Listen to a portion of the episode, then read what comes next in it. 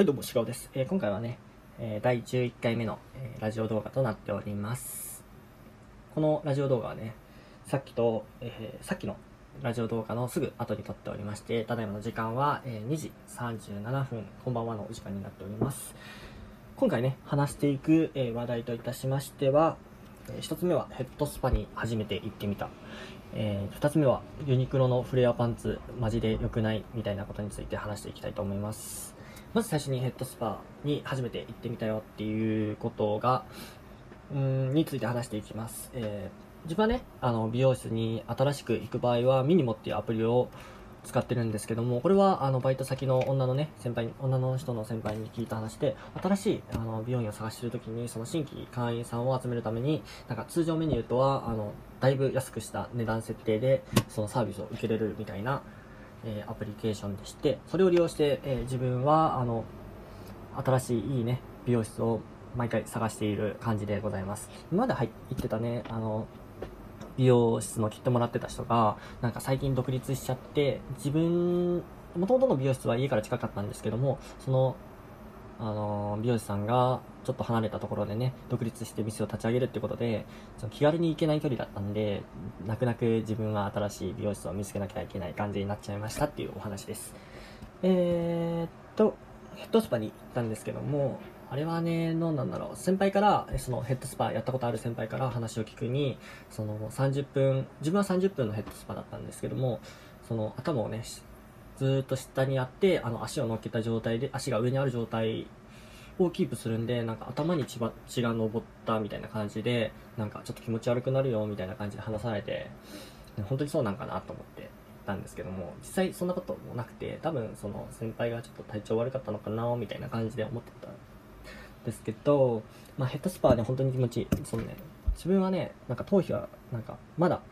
柔らかい方で、なんかそんな凝ってるような感じじゃないっても最初に言われてやってみたんですけど、なんだろう、その頭の頭皮をマッサージしてもらうのもいいんですけど、なんかこの首のリンパを、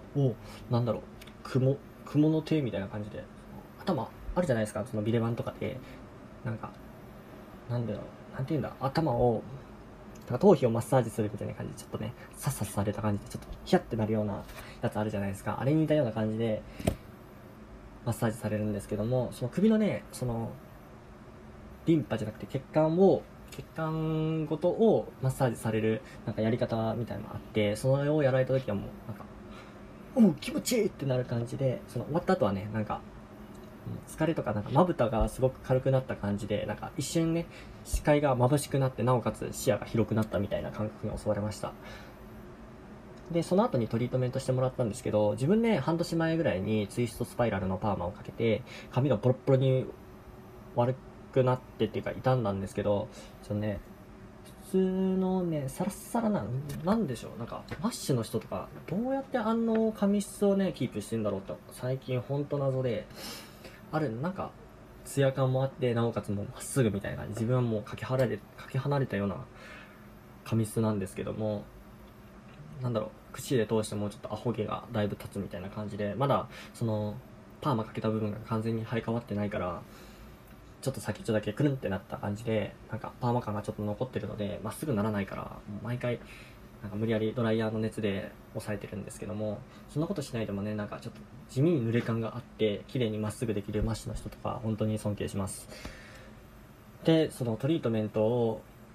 してもらうちょっと前に、あの初めて市販の流さないトリートメントを買ったんですけども、今までね自分はちょっと洗い流すねパンテーンの、えー、トリートメントを使ってて、そのパンテーンのトリートメントもねまたいいんですよ。そのさっき言ったように、そのツイストスパイラルのパーマをかけた時に、あの風呂から上がった時にね、手ぐしでも髪の毛通んなくて、そのパンテーンの洗い流さないトリートメントをすることによって、手口とか、あとまたね櫛も通ったりとかして、全然髪質が変わるから、あ、もうこれだけでいいんだって思えるぐらい効果があったんですけども、やっぱりね最近ちょっとそのアホ毛自体もなんかあの嫌悪感を抱いてしまって、そのどうせならね市販のトリートメントも使ってなおケアしようっていう感じで髪髪活を始めました。でね、この間行ったトリートメントは N ドットのトリートメント使ってたのかな。 N ドットはなんかそのバイトの友達も言ってたように、なんかすごい髪質も変わるみたいな感じで、なんかすごいいいよって言われてて、その美容院専門のつちょっと高いじゃないですか。自分もね N ドットのやつなら買ってもいいのかなと思ったんですけども、その自分はねその美容院は初めてだったんでちょっと買うのはやめました。でね、そのトリートメントをいっかいしただけでも、その次の日ね朝シャンした時にもうなんか髪の毛のツヤ感があるっていうか、ツルツルツルツルっていうか、なんかそのサラサラで、うん、やっぱり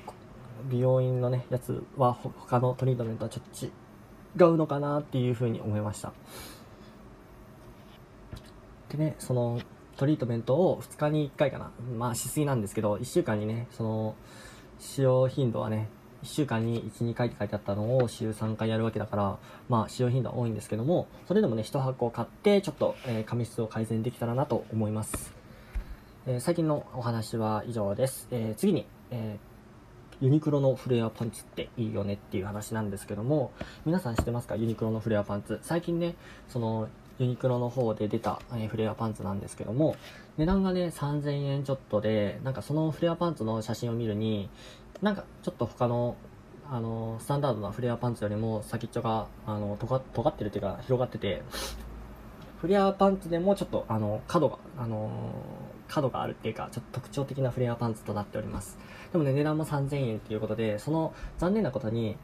そのフレアパンツ自体が大型店しかあのやってないので、自分の近くのねイオンの中の ジーユー では置いてなくて、 ジーユー じゃなくてあのユニクロね、ユニクロでは置いてなくて、その名古屋行った時にね一緒に買おうと思っておりますっていうのが最近のやつかな。ユニクロってね本当にね便利よね。なんかやっぱりセーターとか買ったりとか、あの冬物だったりヒートテックとか絶対ね必要になっちゃうので、冬はめっちゃ自分はユニクロを使っておりますっていうのが最近の、えーお話でございますね。えー、今回でお話は以上になります。えー、このチャンネルでは主にね友達に話したいけどあまり話しづらいなって思ったような内容について取り上げてさせていただきます。えー、何かあればコメントください。自分はね主にねあの恋愛とかの、え